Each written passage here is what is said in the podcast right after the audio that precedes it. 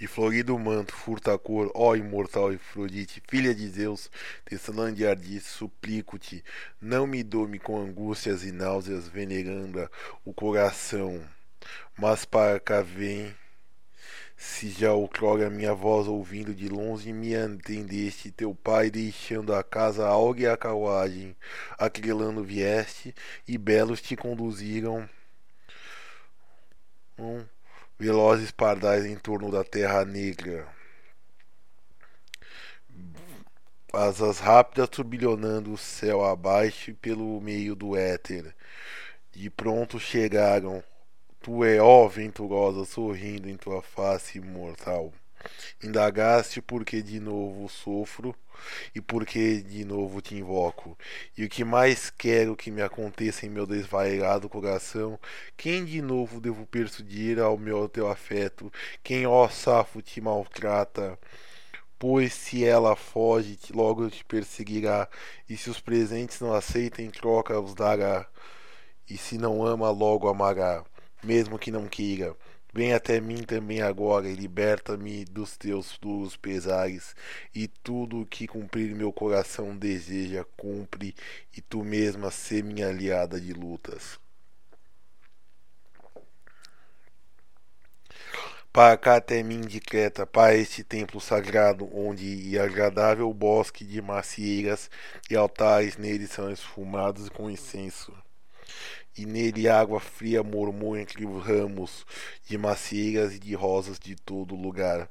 Este sombreado de trêmulas folhas, torpor divino desce, e nele prado, pasto, cavalo viceja com flores e ventos, docemente sobram. Aqui tu, ó Cípria, nos áureos cálices, delicadamente néctar misturado às festividades, vinho vertendo.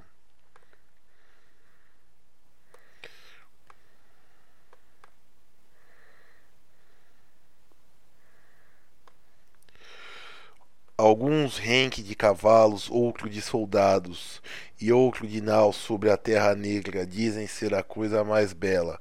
Mas eu digo, o que quer que se ame, inteiramente fácil fazer compreensível a todos, pois a quem muito superou em beleza, a homens, Heleno, marido mais nobre, tendo deixado, fui para Troia navegando.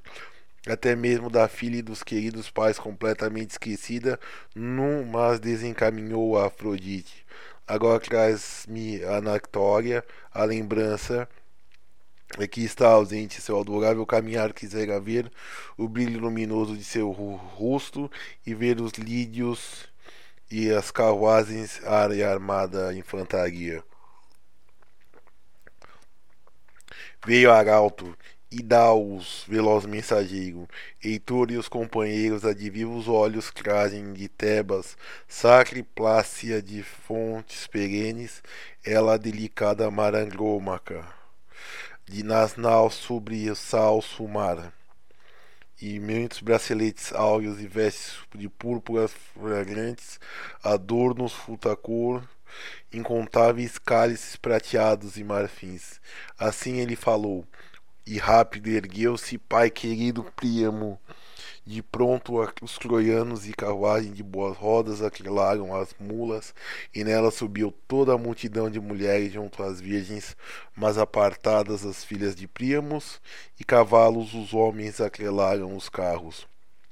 Rumou em direção ao Ilio, e a flauta de doce som se misturou ao som de castanholas, e então as virgens cantaram uma canção sacra, e chegou aos céus eco divino, e em toda a parte estava ao longo das ruas, clateras e cálices, mirra e cássia e incenso se misturavam, e as mulheres soltavam alto brado, as mais velhas e todos os homens entoavam um adorável e alto peã a Apolo, invocando o arqueiro habilidoso na lira, e neavam Heitor e Andrómaca semelhante aos deuses.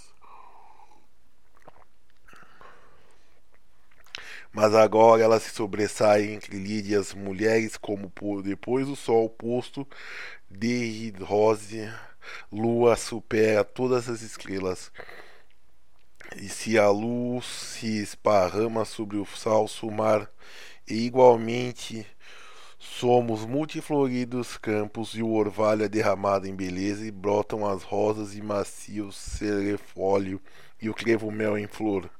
E ela, muito agitada de lá para cá, recordara as Giuates com desejo. De certo, frágil peito se consome.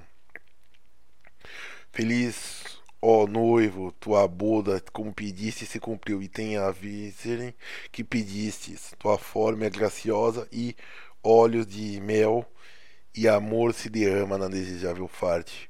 Honra-te em especial, Afrodite. Morre Citereia, delicado Adonis, que nos resta fazer? Golpeai, ó virgens, vossos seios, e lacerai vossas vestes.